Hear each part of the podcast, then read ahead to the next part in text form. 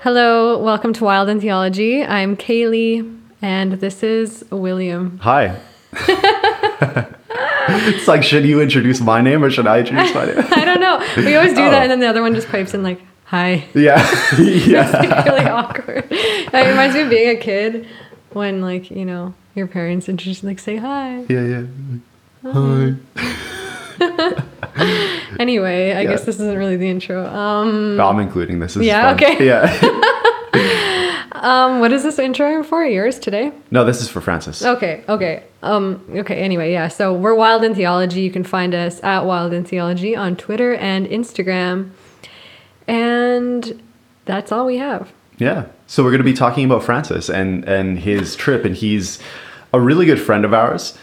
But yeah, so it was his experience with DMT a couple years ago, and what happened to him and his life after the fact. And I think this is a really good story about how integration and preparation is so important because the long term effects on his life he would consider positive, but it was still very traumatic, as you'll find out. Mm-hmm. Um, yeah, I think it's I think it's a good I think it's a good conversation and it really highlights also personal responsibility and personal Yeah. knowledge Yeah. of oneself and like what how you're affected by something and using that using that personal knowledge to assess something's place in your life. Yeah. You know, in terms of psychedelics. Yeah. That's what we're talking about, you know. Yeah. Or in terms of Anything. everything. Anything, yeah. In this context, psychedelics. Yeah. But yeah, anything. For sure. Um, so, with that being said, um, we are also using this podcast is our first in a what is likely going to be a major part of our podcast for the foreseeable future uh, is inviting people on to talk about their trips, what they experienced on the trip, their preparation, and their integration. Uh, it can be an old trip that you experienced years ago, or it can be uh, the most recent trip. It's really up to you. Um, so if you want to contact us for that, please find us on social media. You can just DM us, and we'll we'll get back to you as soon as possible. Um, and one final fun announcement. Um, I'll put a link in the description, but I recently did a video essay for the integral stage on YouTube. Uh, the video is about how entheogens relate to integral theories, four facets of transformation growing up, cleaning up, waking up, and showing up, which I define in more detail in the video. Uh, I think it turned out really, really well, so definitely check that out. And I thank you so much to Integral Stage for having me on. Um, so, yeah, getting into the actual podcast. It's great to have you on. Yeah, it's it's about time. It's uh, we've been talking about this uh, for close to a year now. Huh? Yeah. It must be, yeah. Like one of our original intentions with this podcast was to have like people on to talk about their trips, and so we contacted you, knowing you'd done DMT, and we are like, yeah, let's get you on. Like eight episodes in, we're just talking to you. And it was quite a trip. So um, yeah, definitely something worth sharing. So uh, tell us a little bit about why you decided to do DMT. Like, what was your life like, kind of leading into it, that led you to decide? Yeah. Who were you at the time of this? if you remember. Yeah, of course. I uh, so it so um, if I calculate, probably about seven years ago. Okay. Yeah, about seven years ago, and it's crazy to think that it was seven years ago. It does not feel like that long ago. Mm-hmm. Um, But yeah, so, so, so, so about seven years ago, uh, I was smoking weed almost daily. I actually lived with a bunch of guys that smoked a lot. Mhm. And one of the guys I lived with, his father grew. So it was just completely easy to access. We didn't even have to pay for it. We had like a whole bag of marijuana in the kitchen, like a like a duffel bag. Yeah. and and so at that time i was doing a lot of you know just recreational drug use. And i wouldn't say that i was addicted to anything but you know i did pills regularly like mdma and, and ecstasy uh, speed. I- and uh, you know i had some psychedelic experiences before that. I had done mushrooms i believe three times. And uh, so one, one night i was at home uh, I, I think I was just working on music, and one of the guys that I lived with, uh, this guy called Eric, he just came back home and he and he worked at a tattoo shop at the time. And he said there was this crazy old man at the tattoo shop, and he always he, he always comes down, and uh, he had DMT, and he like gave me DMT, and he and he you know spoke to me about it, and so like I have DMT, like, and at the time it was my birthday. So everyone was like, "Oh, I want to do DMT," and Eric was like, it, "It's Francis's birthday, so if Francis wants to do it, I'll do it with him." And boy, did I like to be honest, I should have brought someone else. but but um Such a bizarre birthday party idea. Like, let's get together and do DMT. yeah, it it wasn't even like I, I think my birthday was like the next day, so it wasn't Oh. like a thing uh, or anything. It was more just um, you know, I don't think he actually bought anything for me, so, so that was his way. That was his way of being like, I did my uh, did my birthday due diligence. Yeah. But uh, yeah, es- essentially, uh, I, I- I think I would preface this with like with any psychedelic trip, you want to go into it know like knowing it, first of all that it's a psychedelic. Uh, you know, second of all, yeah. S- Second of all, know, know kind of knowing what you want to get out of the trip Yeah. and, and that sort of thing. And I went into it not knowing it was a psychedelic that was like in any way oh similar to mushrooms. wow. Um, so I think, yeah, that, so that's like the whole, like how it happened. And in terms of who I was at the time, you know, I've always been me, but I think I was a little, a little more careless Yeah. at, at the time. I think that even with like my health, my mental health, and just even how I was in my relationships, I was just, if it feels like I'm unapologetically me now, like you should have met me then. Yeah. Mm. Yeah. Are you saying it was worse or better? It could be both. It could be Yeah, yeah, exactly. both, right? Because because some people I met, you know, thought it was extreme, and then some people were just like, you know, I wish I could be like that. So it's it's always been a paradox a bit, but mm-hmm. I would say that you know the DMT was a big part of me looking inwards after that point in my life. See that I think that's the way I would put it is that at that time I didn't look inwards a lot. Okay. Yeah, yeah. Well, I, I guess if like I can relate that to my own experience when like I was smoking weed every day. It's like I didn't want to do anything. Like I know some people can be productive and everything while smoking weed a lot, but for me personally, and it sounds like for you too, it's like you're not really focused on your life when you're smoking weed that often or doing drugs that often. So it's like, was that how it was for you as well? I, I think it was definitely a part of it that Yeah. the constant drug use uh, was a, a numbing agent. Mm-hmm. But but I think just generally at the same time, I was someone who was highly not anxious. Like I, I didn't have any anxiety at all. In fact, um, anytime someone had anxiety, not that I wasn't empathetic, but it was very hard for me to relate to because I never had anxiety my entire life. Yeah. Wow, interesting. Um, and so, you know, the human spirit without an- any anxiety, it's like Free. sort of un- unstoppable in a way, right? Like you kind of Mhm. you never get boggled down by any of your own self doubt. So that's kind of like what my mindset was that I just never felt any self doubt and I never felt any anxiety and I never dealt with those kinds of mental things, despite the fact that I was doing a lot of you know drugs and, and, Yeah. and that sort of thing. So Wow, interesting. So, yeah, that like our first couple questions are like, where, who were you at the initial start? Why DMT? What was your intention? But it's like you, you kind of just went in fully blind. I would I would I would say that's a good assessment. Yeah. And you didn't even know what it was, you said? Like DMT, you weren't familiar with it as a psychedelic.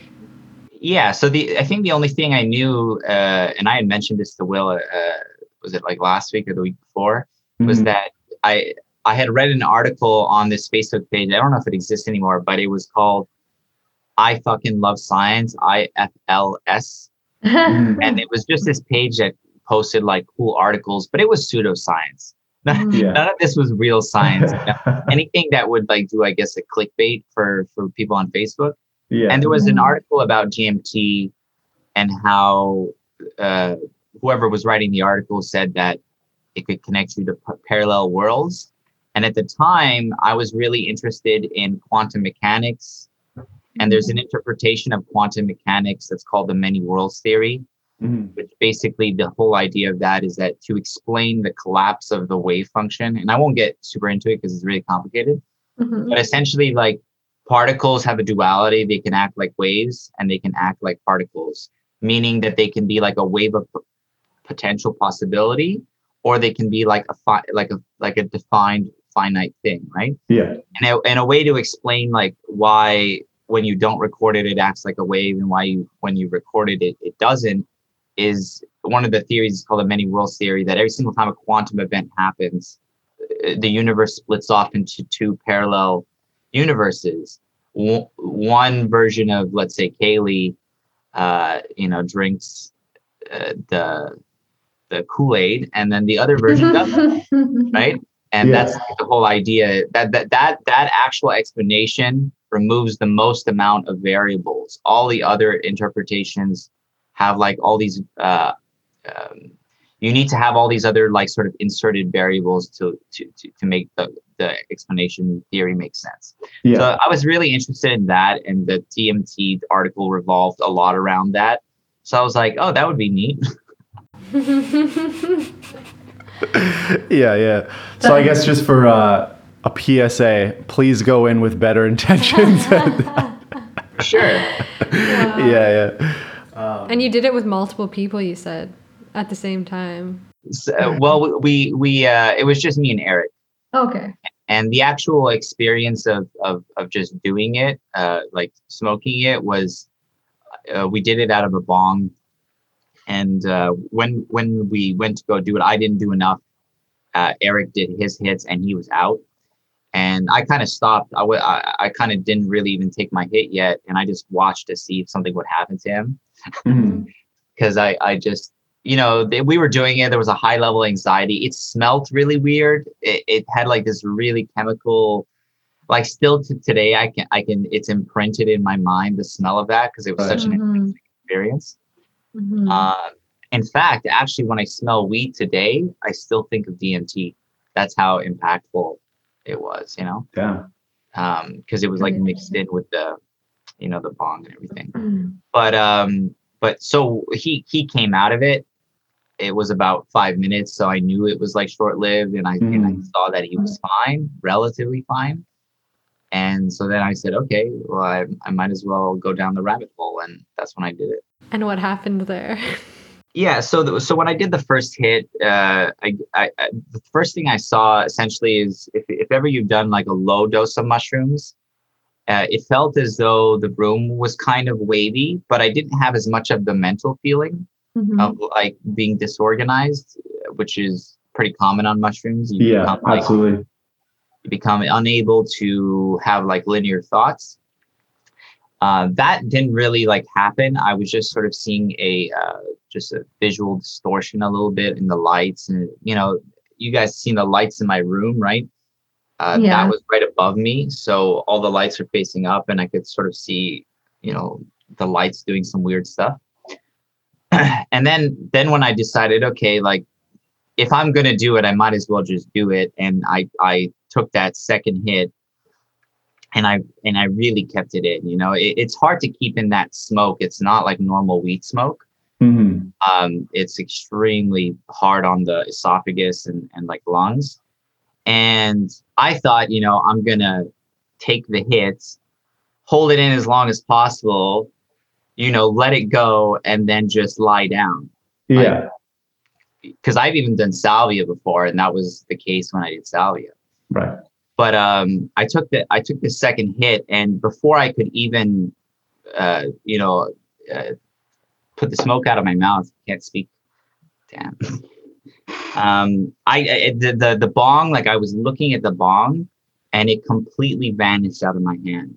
Wow. Like if you could imagine, you know, those psychedelic um, cartoons Mhm. where stuff just melts Mhm. like the entire reality fragment of reality, like every all of reality around me just closed in into my eyes like all of the room just collapsed uh, and i think the best way i could describe the process of it collapsing is if you could imagine um, uh, what would be like uh, something that happens in in nature you know that, that that's sort of similar um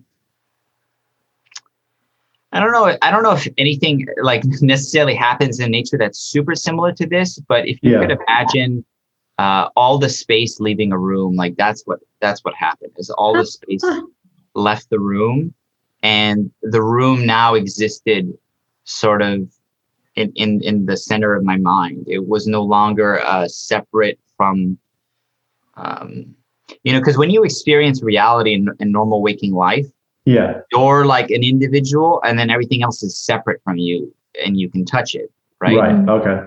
But when when that happened that moment happened it was as if like reality was just in my mind. The reality outside of me ceased, ceased to exist. Okay. uh, completely.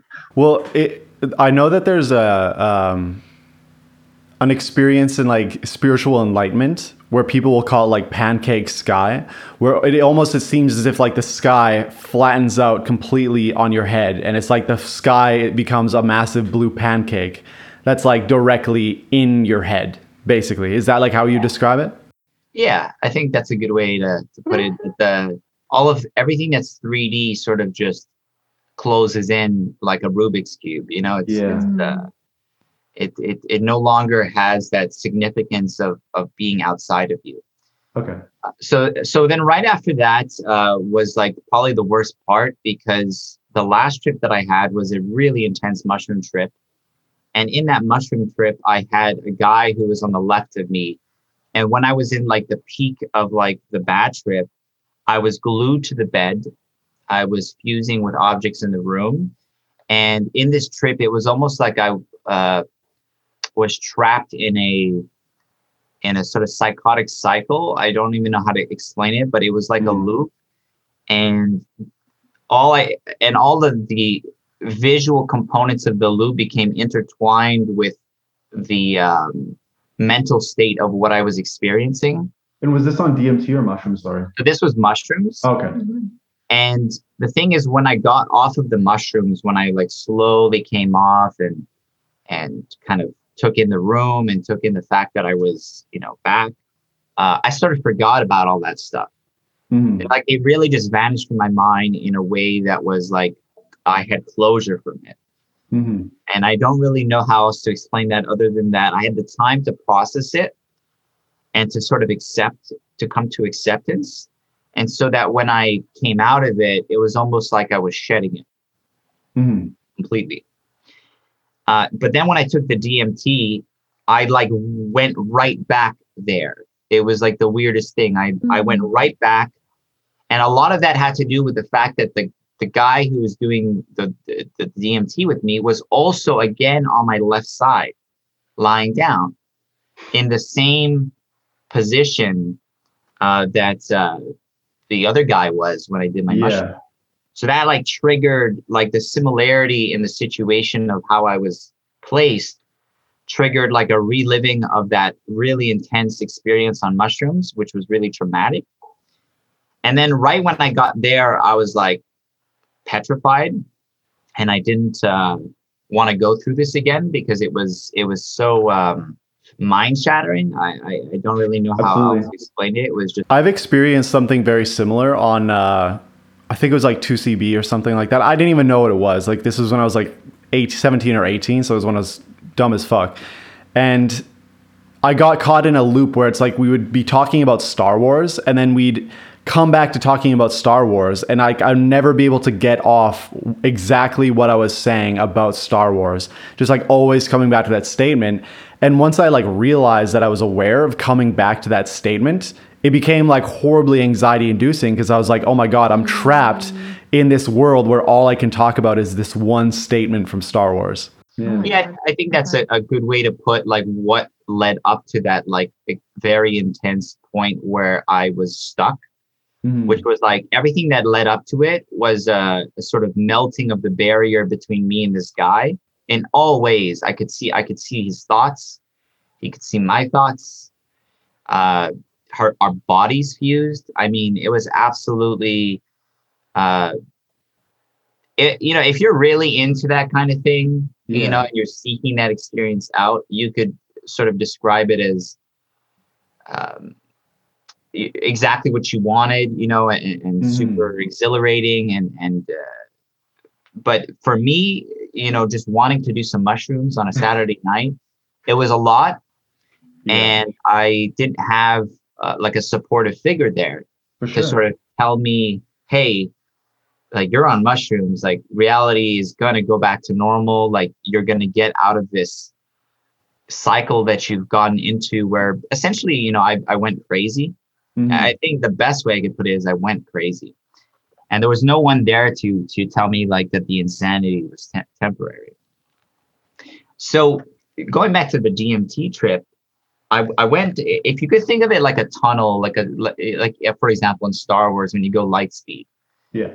So I went light speed through a tunnel, and obviously none of this stuff that I'm about to say is proven, but I think it's good to speak maybe in terms of metaphors because Okay. it's better to have something that people can at least understand rather than talking about you know hypercrystals and and all but if you could Yeah. imagine taking like being on mushrooms versus being on acid versus being DMT, I could almost think of it as like there are levels of the psychedelic experience. And each level you could think of it as a different physical place on the way to like the end place, which is the place you see on DMT. Right. So when you take Right. mushrooms, you're sort of tapping in to the DMT world Okay. but you're just put you you're just putting your foot in like you know you- you're uh, you- you're not uh, jumping in with your entire body yeah. Exactly. Okay. so the process of going from baseline which is just being sober to you know the peak of my dmt trip was going through what you would normally take an hour to go through on mushrooms and then just flying right by it Mhm. um, and so that's that's really what happened is that like I went to to back to my mushroom trip. I was like, hell no. but by the time I said hell no, I was already like at the next astral plane. Yeah. And Yeah. by the time, and then at that point, like these entities were sort of trying to get into my body, and I was like, hell no. And oh then I jump past that, and, yeah. and then like at this point i'm i'm uh, you know i'm still on my way there and i see um uh, this sort of i don't even know how to explain it the, you know how like terence mckenna talks about these mischievous elves Mhm. Mhm. well i don't see them as like all like different elves i saw this like one jokerish type thing and he was just so weird he was Mhm. so weird looking like you didn't feel necessarily that he was evil but you also felt like yo this guy is not chill this dude is like Yeah. alien you know and he has no concern for me really uh, and that's kind of what he's letting me know telepathically like kind of like in the same way that humans are with animals i felt that with with this thing right Yeah. and Like you were the animal compared to him. Yeah but not just the animal like i was like the cell in the petri dish like he was doing these like weird things to me like Yeah. he would he would uh, you know poke and prod me he'd be like oh look i can i can take this part of your mind out you know and and send thoughts this way and and you're just like he can take a memory you know this thing can take a memory and then infuse it with a color and then just put his face in it you know like i don't know how to explain it it's like Mm. you know Yeah, how yeah. mushrooms you start to feel as though smells go with colors and you know what i'm you know what I For mean? sure. Yeah. It's like the syn- syn- synesthesia. yeah. Yeah, Yeah. yeah. But this is like personified into a into like a visual entity. Imagine like there was a separate visual entity, Mhm. and all of those things that you kind of experience when you're on mushrooms were just like out of your body, like just sort of imprinted in front of your face. Okay. And um, it's not chill. It's not a cool feeling. I I personally didn't like that. Yeah. Mm. the crazy thing is I didn't even stay there. I kept going. Like it was so intense, you know, and I went right by that. And then this was the part that uh, was like the peak of the trip, which was I got to the peak to the to the very like place where I didn't go from until I actually came down in maybe four or five minutes. and this place, all I could describe it as it was um it was like my spirit was above me in a nirvana sh- like shape Mhm. and uh when i say nirvana i mean like the position Okay. You know like with the with buddha Oh, like uh, in a in like sitting zazen with like your legs crossed, kind of. Yeah. Okay. Oh, I see. so exactly so there was like this buddha Mm-hmm. thing you know made entirely of energy like completely of energy all separated by these i call them eyes but they're not eyes they each of them have like a memory in them or Hmm. like something that is significant to me but also deeply universal. Okay. and all of this is like going to infinity. Like Mhm. I mean it never ends except even though it never ends it's totally self-contained within my own mind. And the thing that is in front of me that looks like this i don't even know what i would call it god um, is totally neutral looking. Um, and it's it's not even really aware of my presence I, I Mhm. and I can talk to it, but it's not. You know, if you would talk to a human being or something, they'd get like animated. They would react. Even animals do. You know, they they'd react. This thing was like I'm piloting. I'm. I don't even know that I'm here, piloting this universe to God knows where.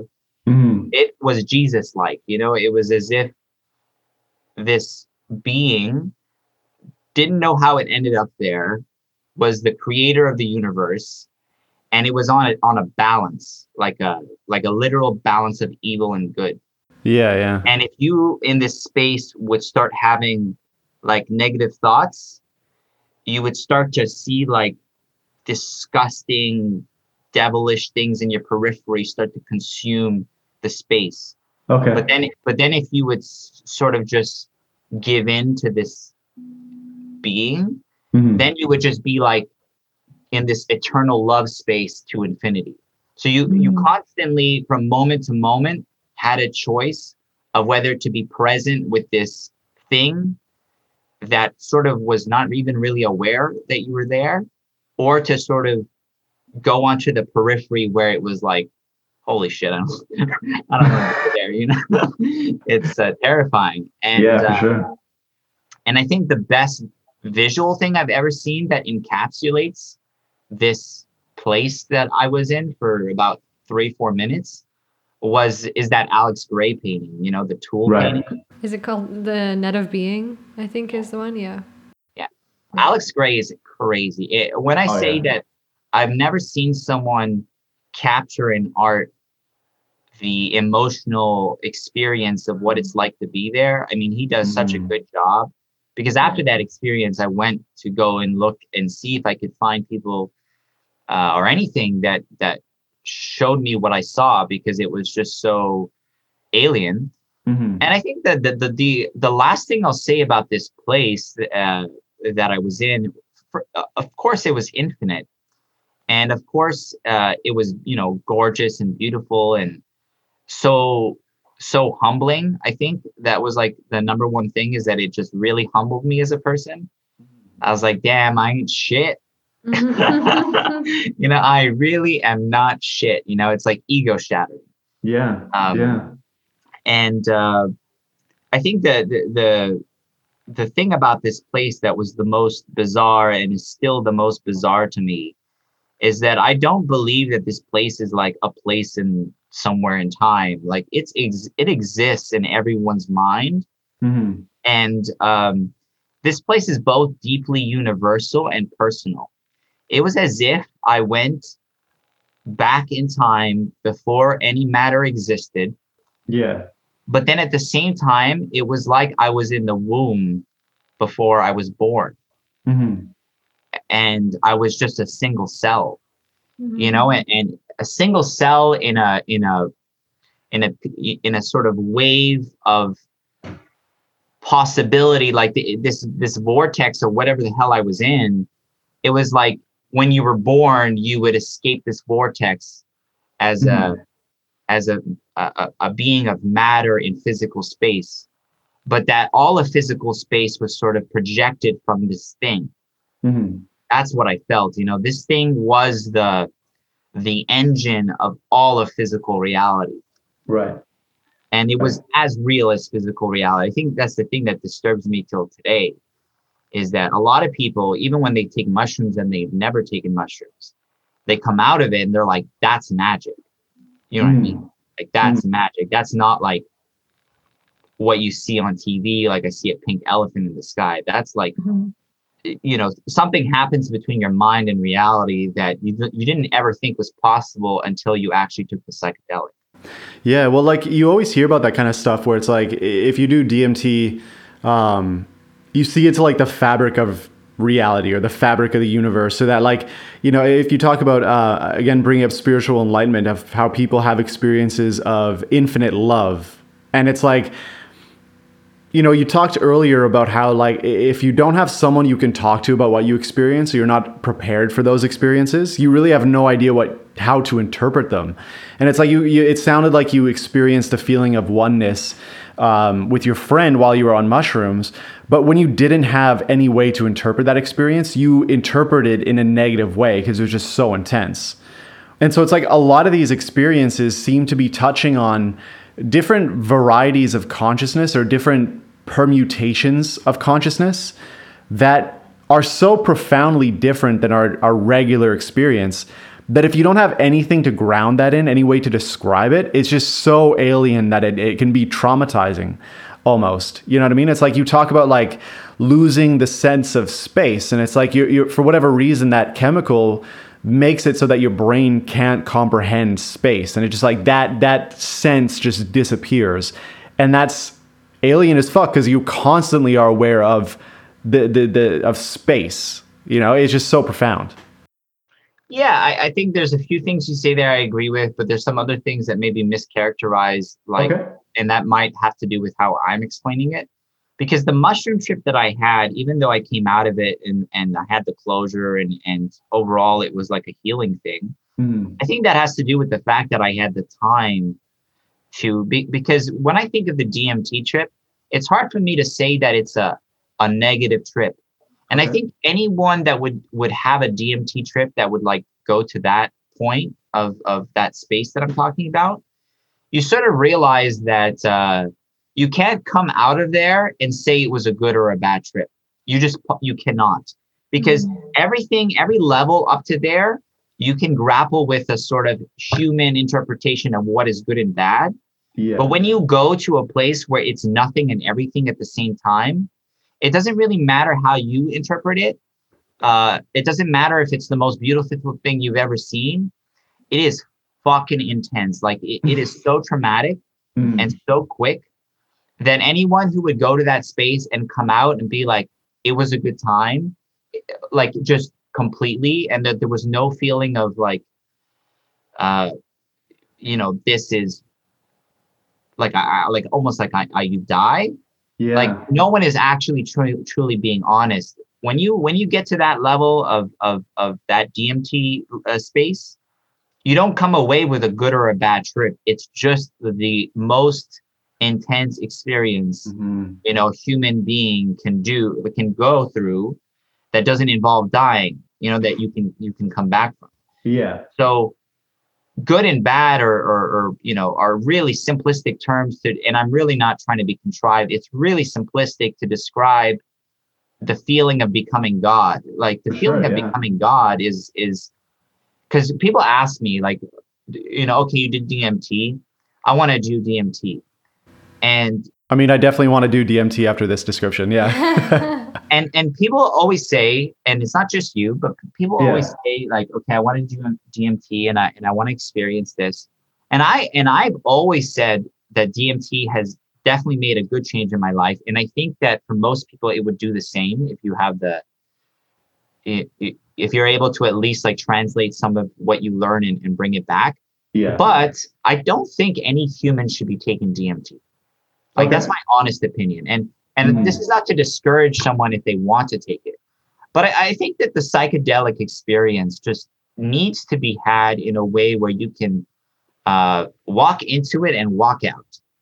You know, Okay. you cannot be uh, shot into it like in a Oh, in, a yeah. in a in a light speed kind of way. Like Mhm. that's the problem with DMT is that what I have, you know, been able to at least understand the the the you know once I got to the to the final place, maybe I would have been able to understand it more had I been able to like slowly get into that space. Mhm, Instead, mhm. instead, I was just, you know, everyday normal Francis sober. 20 seconds later, you know, God. Yeah. And anyone who can pretend that that is like, you know, a good experience is lying because no human is set up for to become God in 20 seconds. yeah. Mhm. Your Okay. psyche, like we go through stressors in everyday life that are way less, um, you know, impactful. Like you know, job, this is that, and those things have stress on us, right? For sure. you imagine, you know, going from being just a normal human being to like, yeah, none of that is real. This is more real than all of that. Right. I'm God now, or at least I'm a part of God. Mm. It is, it is, it is universally good and bad. The trip. It, I definitely felt the feeling of if you stay with this entity, there's this infinite love.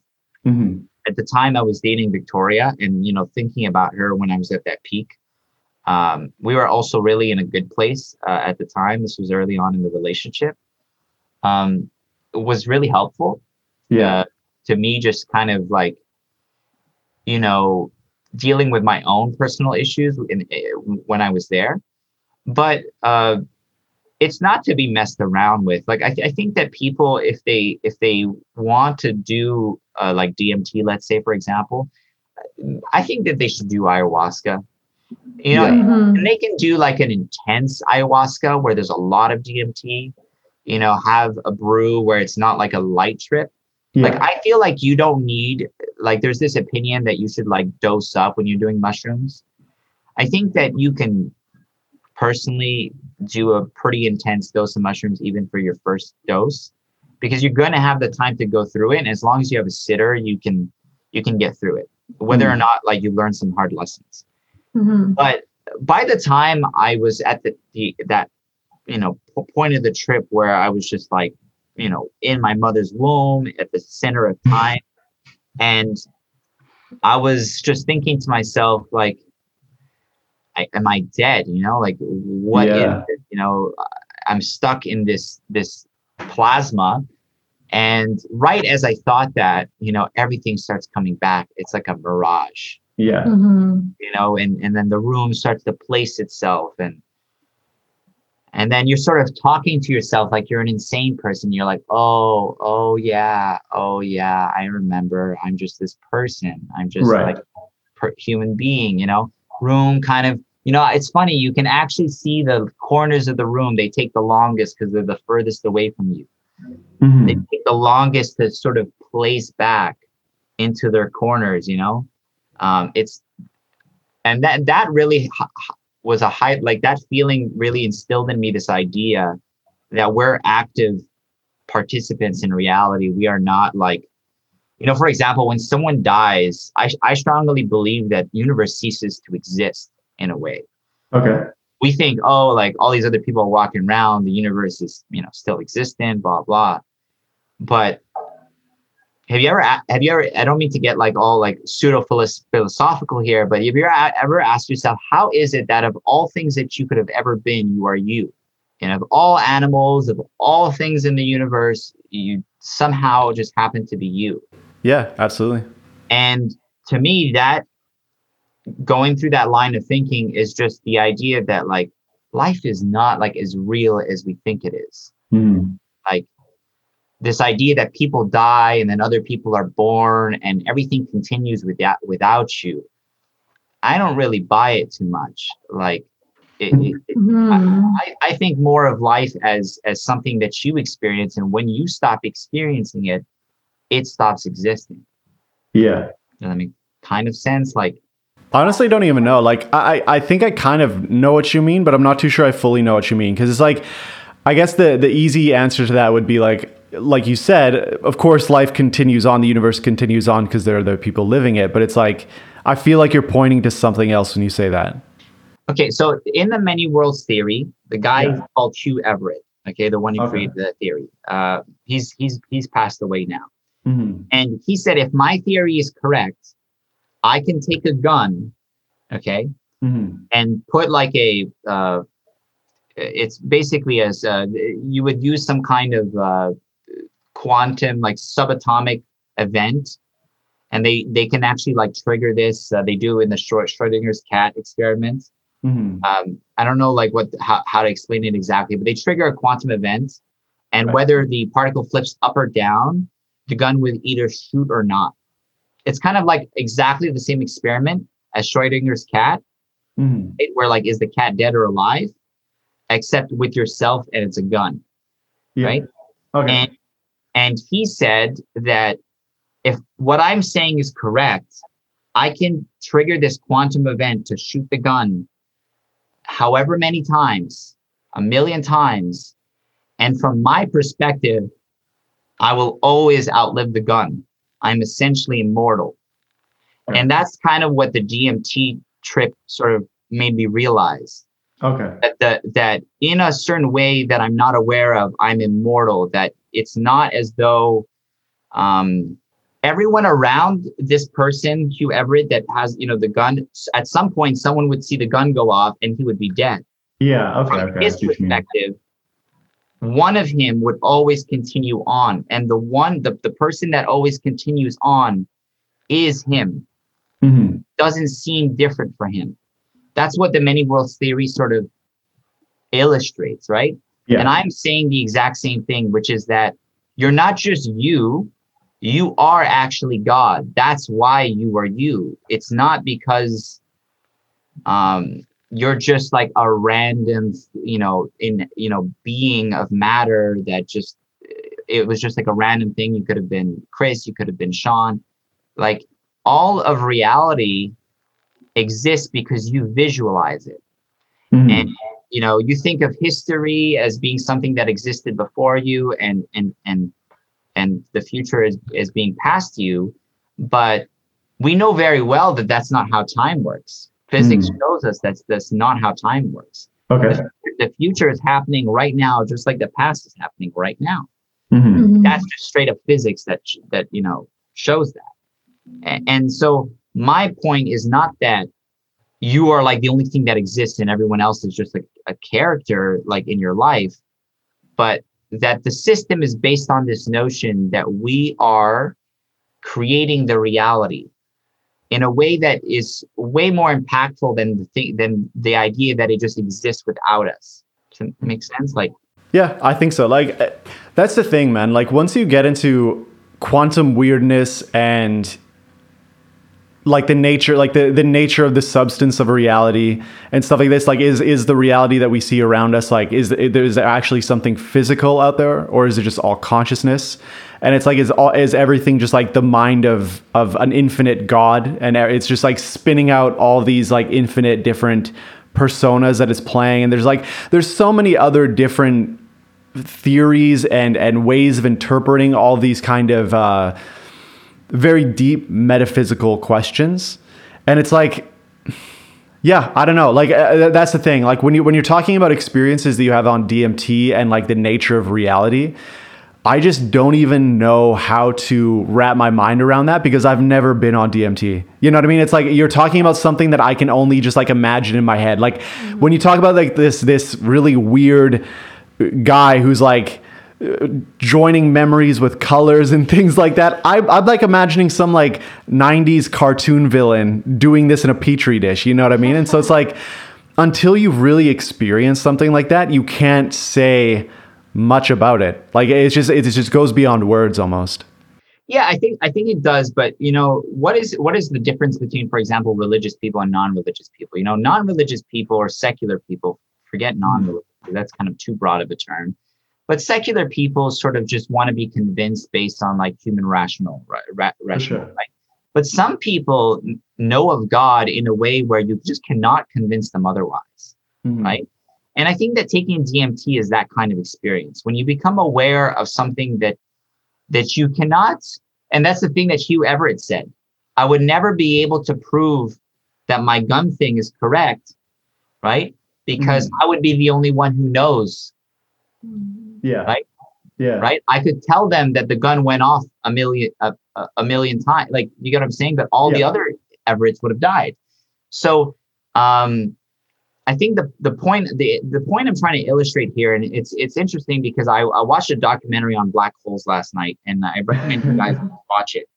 And you know, black holes are like a mystery box for physicists, and a lot of physicists dedicate their whole lives to trying to figure out like they they know these things exist. You know, they did all this work to like photograph one. Uh, they they're trying to coincide all of their physics theories with what they have right now, but what is interesting about a black hole in terms of the way they describe it now is that is what a DMT trip is like.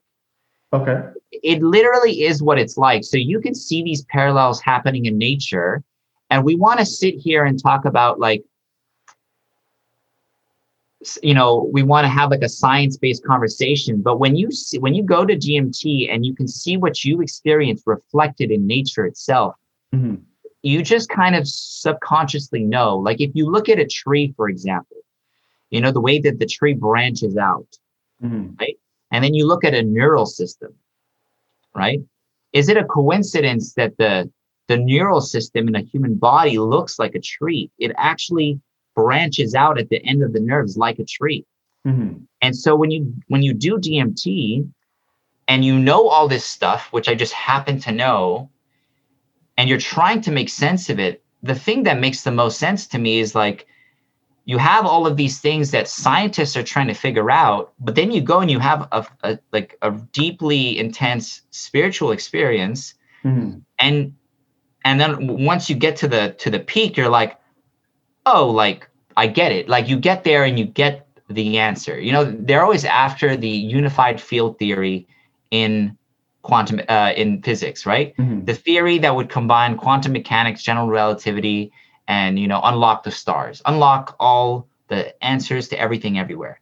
Right. But when you take DMT, you literally know what that that equation is. Like you just know it. You become a yeah. god, right? Mm-hmm. And not only do you become a god, you're like a black hole. All mm-hmm. matter has shriveled down to a point where time stops mm-hmm. exactly how they describe black holes. And so then you you come out of that trip and either you have to convince yourself that it's a it's a coincidence somehow that you know I can lucid dream and create realities in my lucid dream that things exist like black holes that mirror the experience of of peaking on DMT and you really yeah. have to ask yourself like am I going to do the mental gymnastics and and dedicate my life to convincing others of this? No. But mm-hmm. like, do I know that there's a connection between the two on some sub like fundamental level that like, you know, we are literally made of stardust. Yeah. You know, we're literally made of the stuff that, you know, turns into black holes. I mm-hmm. don't think it's a coincidence that our individual experience is mirrored in the in the the macro of the universe. Mm-hmm. Like that, you know, the the big uh, the the black holes and the stars and stuff. For sure, yeah, yeah. And really, kind of the philosophy that I have is that life is a dream in a way that we don't that is, nothing is like to put it into perspective you know how like we have like people who are insane clinically insane like have schizophrenia and stuff sure. what do we what do we do though to those people right we say your experience uh, are delusions because they're not shared mm-hmm. with everyone else right but literally, what makes reality? Just a shared experience. But what is reality? It's a delusion. It's a literal illusion. Mm-hmm. Right? Mm-hmm. And so, is the schizophrenic person actually uh, having delusions, or are they just like having a, a different experience in reality? And mm-hmm. my opinion is that the schizophrenic person isn't crazy. They mm-hmm. are just having a different chemistry in their mind which is producing a different reality for them. So the things that happen in their reality are real. And we spend however much time we build up institutions to tell these people it's not real, it's a delusion. Take these medications Mm-hmm. so you can kind of come into our collective shared experience. But that was the lesson from DMT was that Yeah. you're God. You're you're you're essentially God, you know, Mhm. and and all of the stuff that you go through as a human, I mean, it's it's temporary in the most exaggerated way. For sure. Yeah. Well, there's just one thing that I wanted to say about like what you were saying before. It's like I think that just goes to show that we need to have epistemic humility in the sense that we have a bunch of assumptions about the nature of certain things, whether it's the nature of reality or mental illness, that we kind of like gloss over as if those assumptions are absolutely true. And we can create just like amazing things. Clearly, we can off of faulty assumptions because everything that comes after makes sense, but it's like that assumption at the beginning that isn't necessarily true. Like, for example, um, uh, the assumption about like schizophrenia you talked about, where it's like you say that oh, it's a it's a mental illness and they're not perceiving our reality because schizophrenia decreases your ability to survive right and it's like okay well then you're assuming that survival is what we what we use to define what is real and what is not it's like is that assumption actually true like is survival really like the the ground upon which all truth is based it's like maybe maybe not but that is an assumption and i feel what, that what makes an experience real, to be honest? for sure, man. Like we've we've talked about this multiple times on this podcast because like I don't think there is a real answer about what is real, and that's kind of like my point. It's like we need to have that humility to say that like we really don't know at the end of the day. We need to have that skepticism not only about like the the low hanging fruit, like I, I don't know, like um, is Donald Trump is he actually still the president of the United States, right? Or the very bedrock of our of our sciences, which is like that there's an external objective physical reality. It's like we need to have skepticism about th- both those things. Maybe a bit more skepticism about certain things, of course, but at the same time, it's just like having that humility to say that certain assumptions are being made that we don't necessarily have proof for. I guess is my point. Yeah, I, I agree. Okay, well, uh, how about you talk to us now about like you like you, you were you were kind of getting in there before I interrupted you, where you're talking about like you experienced yourself as God, and then that affected your life in a very profound way. So why don't you get into that for a little bit? Yeah. So I think from that experience going forward, I just, uh, like I said, you know, looked inwards a lot more. I think, uh, you know, I, I never had anxiety. I've had anxiety ever since. Uh, I've had anxiety. Like I would, I would describe like what happened kind of gave me PTSD. Okay, wow. Yeah. And, uh, you know, when you see it and it's, it's completely real to you, uh, you, you never forget it. And, uh, because, you know, I've never forgotten it, it's kind of like I'm always not questioning reality, but just, I'm like, at this point, I'm like, I'm playing along with what I know has been true for the most part, because that was just a five minute window in my life, you know? yeah. What's been true for the most part is, is 28 years of life Mm. and you know i got to keep going i got to keep functioning as a person but a big part of me is is uh you know ponders the questions of like what happened that day and, and uh what does it mean in terms of like what's going on in my like sober life you know going forward and Mm-hmm. i always revisit it of just first you know now i have anxiety it's it's not something i ever struggled with and now i have um it's not like all the time but i have i would say like a normal amount of anxiety now like Mhm. um, self-doubt you know uh, like i think you know in a certain way more empathy you know uh, Yeah. like uh, understanding that uh, people's comfort matter and and and and even if I don't agree with someone that uh, we're sort of all sharing this you know space together space could be anything yeah, planet Yeah. Earth uh, even more minimal than that so um, I think I think that in all the ways that it was a negative trip the negativity allowed me to become someone who takes the time to assess their behavior rather than just kind of glossing over and being like, well, if they don't like me, that's their problem. Yeah, yeah. Okay, that makes sense. Yeah. Well, it's it's interesting that like it took being able to suffer for you to actually start honoring other people's suffering. You know, yeah, it's like, I- yeah. go ahead. but but in a- in a, in a day to day way, because I wouldn't say Yeah. that I was not doing that at all. It's more just that uh, when life when when you when you think that life is like the end all, like just normal like life, what Mhm. we what we go through day in and day out, and your life experience has shaped you in a certain way, whatever it, it may be, but like you've lived a privileged life, um, which I did. You know, I can totally admit to that. Um, that makes you uh especially when it comes to like the kind of life that we live in the west where it's like hedonistic yeah. it, it, pr- it pretty much is right it can make you sort of uh chase, chase things that are not necessarily wrong but that don't bring happiness really to you and to others.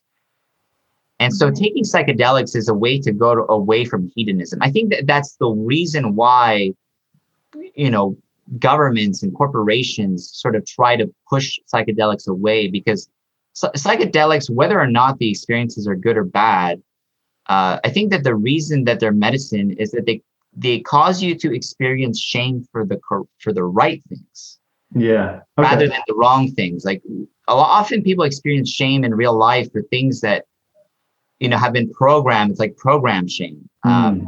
but mushrooms or acid or any any of those, they make you experience shame for things that you've put in a dark corner recess of your mind but that you should be addressing you know that that that you know wh- whether it's the relationship you have with your friends the uh, the relationship you have with your parents like these fundamentals that people sort of just forget about in the self pursuit of their own selfish desires and Mhm. pleasures and and success in life whatever the fuck that means you know Mm-hmm.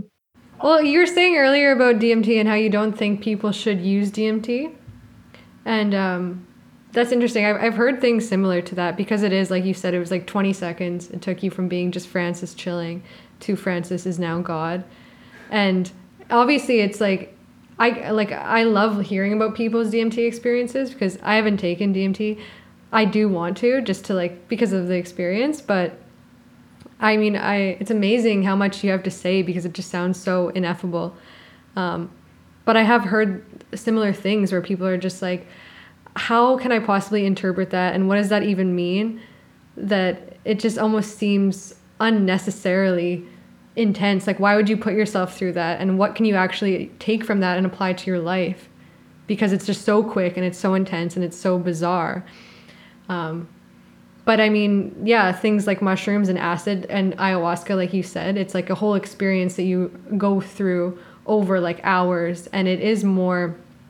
As much as it like changes your consciousness and will help you experience like different things, like you're still you and you're still there in in your reality, whatever form it takes. Um, so yeah, like, do you think you would? Are you open to using psychedelics again? Do you think you would have any um, use for that in your life? Uh, so two things. Um, just kind of want to like unpack what you said before I like answer that. Is that the thing about when I say that I don't recommend it? I think that some people could do it. Like for Mhm. example, um, you know, like for example, you, uh, Will, and and and Chris, I think could deal with it. DMT. Okay. But you guys like have a lot of mental tools. You've Mhm. done a lot of psychedelics, right? And and not only have you done a lot of psychedelics, you guys have put a big importance, I've noticed in the last year or two, into sort of self development, uh, addressing traumas, uh, you know, ad- ad- all these things that I was just talking about. So, so I think that some people can deal with it. Now, the thing is, like, I think I could have learned all the same lessons that I learned from the DMT and not live continuously with the anxiety because Yeah. the PTSD comes from like the intensity of the short livedness the uh, inability to digest like how intense it was and the um the questioning like the way that it just made me question what's real like and what's not um because i think that you can have just as intense of, ex- of an experience on um on ayahuasca for example Mhm. but the fact that you can glide into that experience and and have moments of of of lucidity is important because if you don't have those moments to to collect, then it's it's impossible, like you said, Kaylee, to to do any, anything with it.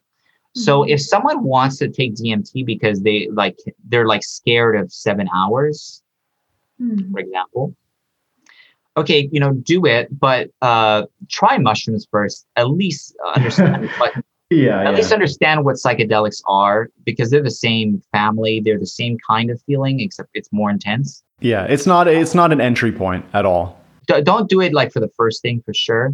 Um, and uh, read re- re- read up a lot about it, but don't like don't start don't spend time looking at other people's experiences. Like Hmm. I, I would say like read up about uh, like the basics of like psychedelic healing uh you know what you know the importance of set and setting i think those things are important but like i don't think it's a good idea to like watch 20 trip reports and then go and do dmt Would you recommend then that people, if people are going to use something like DMT, that it would be far better just to use it with like an integration coach right there with them or a facilitator right there with them? I don't think it matters. Like like I said, DMT is so intense and so quick that an integration coach, a sitter is fine because Hmm. you just want to maybe make sure that the person stays in bed or I don't know.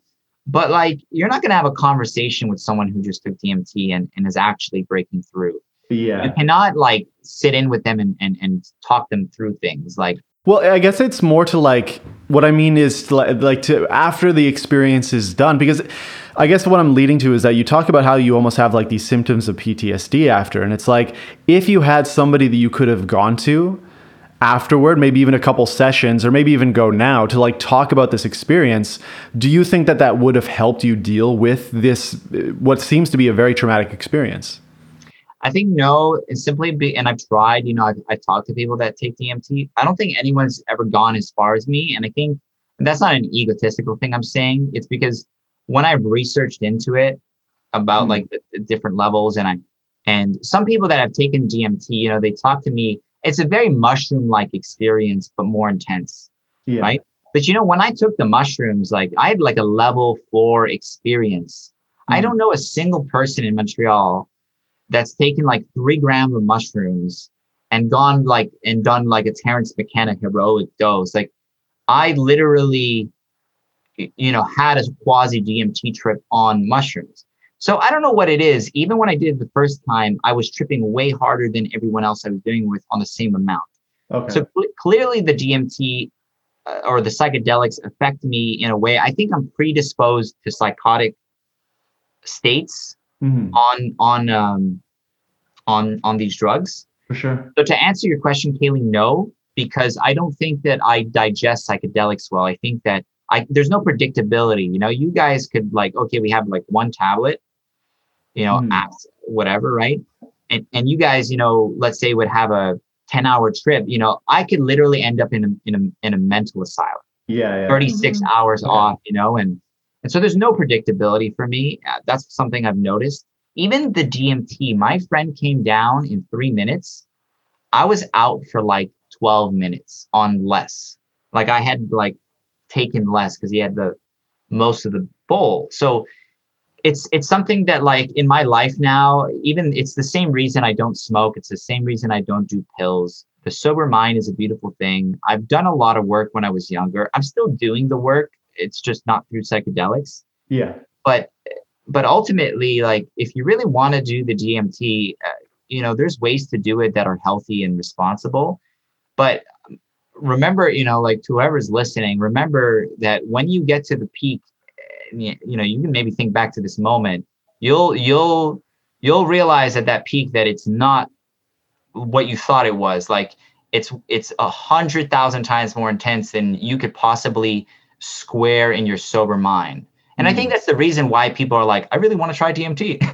Yeah. yeah. Yeah. Probably. Because they really have no idea like how intense it is. It's so intense. Like hmm. Yeah, well, that's one of the amazing things about psychedelics and why I love them so much. It's just like, what else is there? You know, it's just like to explore the limits of consciousness. And like you were talking about earlier about being God in the sense that, like, you are creating your entire reality just by experiencing it. And just when you take psychedelics and how it changes. That's like that in itself is the lesson, you know? It's not that that is real and that this isn't real, is that it's all real because you can experience it and you're just like expanding your scope of what is possible. I think that's a really eloquent and mature way to look at, you know, because I described it in, in a in a more like not even fear based, but I would guess I would say like good and bad kind of way, right? Like Yeah. a more Mhm. primitive way. But I think the way you're describing it now is true that it's irrelevant whether or not it, this is all real. Yeah. And I do know that to some level. I think what's relevant is that like it shows you the beauty of the fact that you are here. exactly. Yeah. Well, I, I just wanted to, uh, were you about to say something? Okay. I just wanted to say, like, I I think that there's a lot of wisdom in what you said, and the fact that, like, you had these experiences that were extremely intense, and based on your research, you decided that those experiences were far more intense than what the average users was. And so you decided for your own mental health to step away from psychedelics.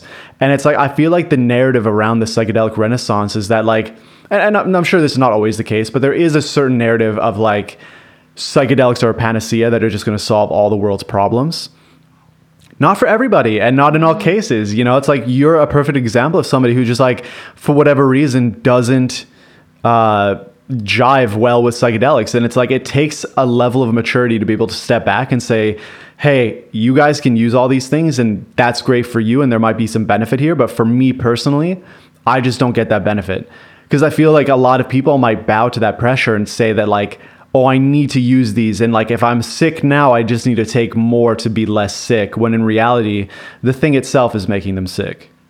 Yeah, you could argue I jive too well with them. Yeah, yeah, that's true too. Yeah. you know and and um but i i think the thing is like what is my fear where, where does all my anxiety stem from Mm. like i'm scared of and this is like a very vulnerable thing for me to say because i don't openly admit this a lot but it's like i'm scared of that place. Mm-hmm. Yeah. like it is fucking scary. Like it is more scary than being lit on fire. You know to Damn, give you perspective right? Like Yeah. it is as if you become like the center of time and there is no one and you are in a void and it is just nothing. Nothingness like for infinity. And and i mm-hmm. think that that was another thing was just like when i came back i was just like thank god there's something. Yeah. and there's someone there's Yeah. someone you know and and and uh thank god i'm not god at least not right now if, if i am and i'm not aware of it.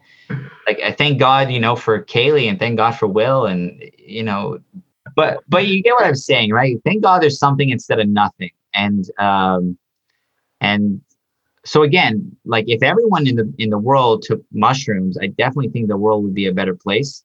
So i would con- i would i would say yeah you're right to say that it's not like a, a, a hammer that just fixes all problems Mhm. but it, no matter what it does e- even if it's at the expense of the uh, people who are taking it um, it does create better people even if it causes those people to be less happy like i think that if you are a if you take mushrooms right and you have a Mhm. really good experience right or if you take mushrooms and you really have a bad experience now both of those people might like come out of it like one just generally happier and one generally like you know i'm kind of fucked now.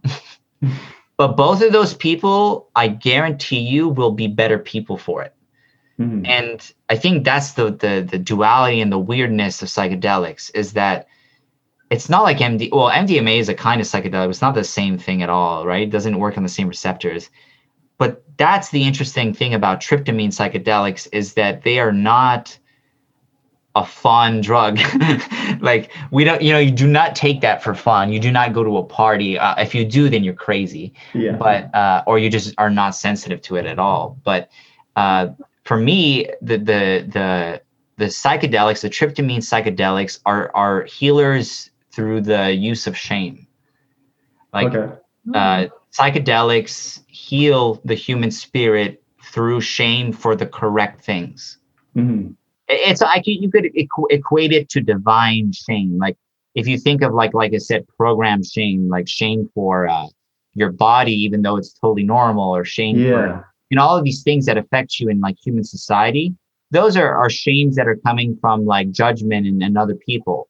But the Mm. shame, the shame that you experience on mushrooms, which everyone does, you, you I don't believe that you go through a trip without any shame, I always do, yeah. Yeah. Is is the fact, is the very fact of like On lie you tell yourself. It's Yeah. the lie you tell yourself that you're faced with. And the Mhm. lie that you say to yourself is the real cause of, un- of your unhappiness. It's the real cause of the unhappiness in the people around you. It's the one thing you could do to be a better person, and yet you are sort of putting it away, you know? And uh, mushrooms doesn't let you put it away. Yeah, absolutely. Like, I mean, I had a I had a mushroom trip just this Monday, and uh, during the experience, it was kind of like you said. Like, I felt a lot of shame for the things that I do in my life and on a day to day basis.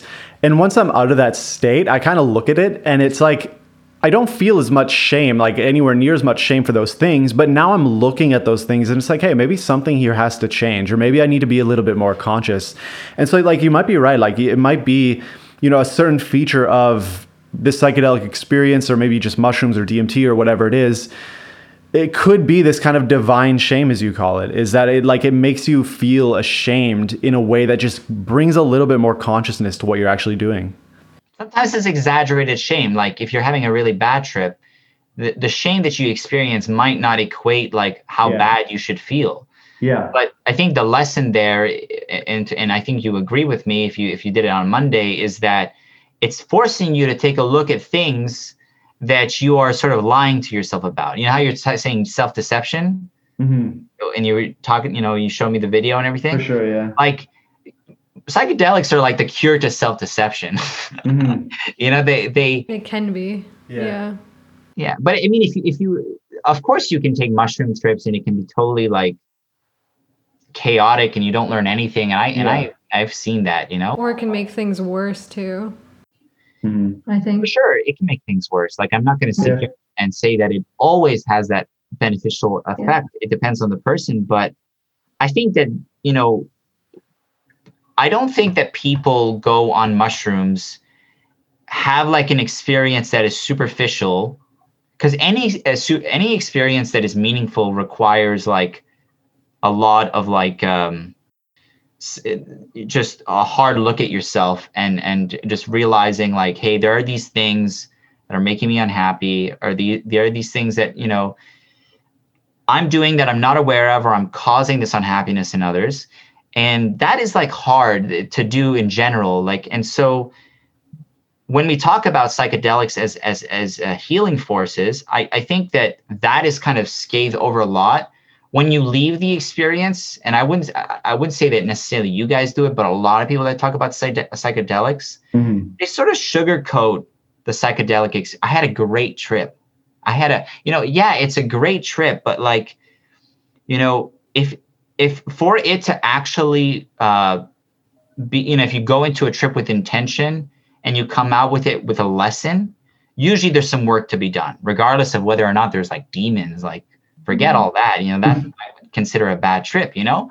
But there's always work to be done. It's it's it's a it's a drug that falis- facilitates that work for sure but it's not a walk in the park taking psychedelics and uh, people who treat it like that i think are i don't understand them and it, either they're lying to themselves after the trip or they're having an experience that i cannot relate to because maybe Mhm. their maybe their mindset is so young and like you know what i mean it's just they're not even asking those questions so they're kind Well, of yeah. guarded with their own mind Exactly what you just said. They're not asking those questions because I think it takes the intention going in to be, and you need to have the intention to go through those things and to be like, oh, I'm doing this for development or for work or because I I want to work on something, you know?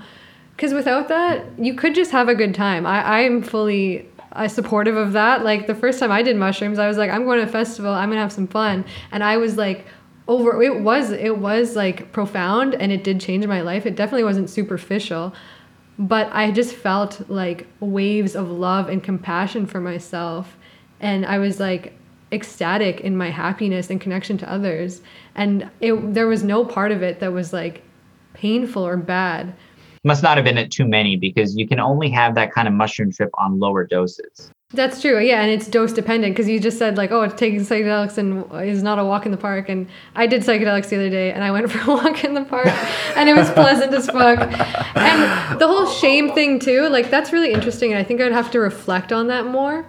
Mm-hmm. But like, I personally don't experience a lot of shame. Like we talk about our our mushroom experiences and stuff. And like I know Will has had like pretty consistently painful experiences. And I've had some painful experiences where I've had to really look at myself and become aware of a lot of things. But in a way I feel like I'm always doing that work. Like I meditate consistently I'm journaling and I'm thinking about my life a lot that I don't I, I'm not saying I'm like the most self-aware person that I'm not susceptible to um, self delusion and stuff. I definitely am, but I don't know. I, I being consistently uh, working on oneself in and out of the psychedelic experience just means that maybe there's less that's gonna come hit you out of nowhere in that in that place and make it really painful. You know, like you're just more able to confront yourself. And well, how much are you doing? You know, like when you normally do a mushroom trip, you're doing like one gram, about like. Uh, like two. I yeah, exactly. Like it, it's different, right? It definitely depends on dose, and I I don't even feel like I haven't explored the the greater doses yet, so maybe it'll be something different. I'll probably clarify because I guess I was sort of in the realm of DMT. Yeah.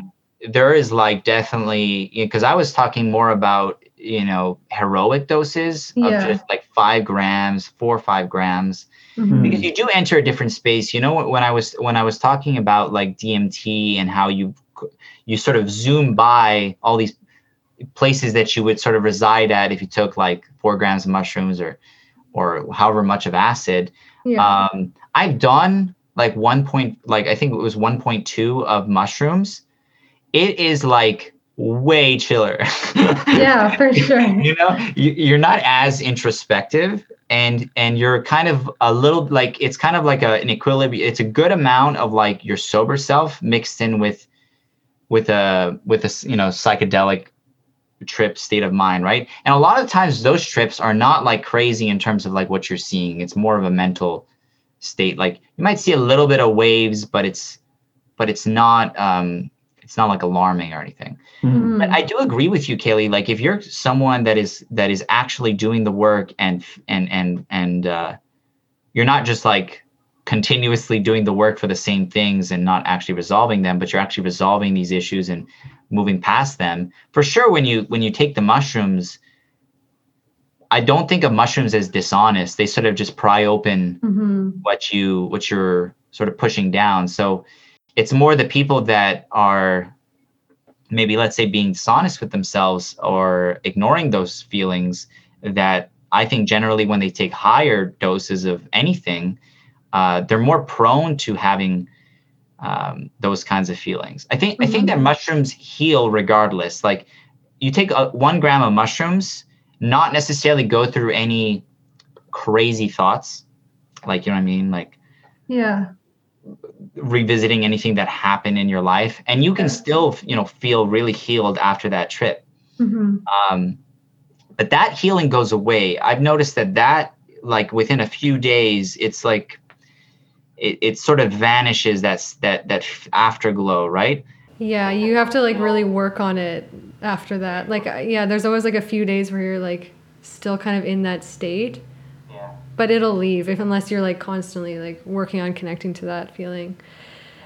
But yeah that's amazing. And you're you're so right. Like as much as i feel like i've been exploring psychedelics for the past couple years now i still feel like just an infant in this whole journey because i don't know. Yeah six grams baby. Let's go. Yeah you got to do it at some point you know like because you're, so, you're, sure. you're experienced psychonauts the both of you. Mm-hmm we're working up to it. Yeah, but you know, you've done it like more times than anyone I know, like the, the two of you. Mm-hmm. And uh, you are way more equipped to, to, to, to, to, to do like a heroic dose. And, it, and I don't think, see, if you're going to do a heroic dose, I don't see the need of doing like even acid because it because acid can last, last a long time.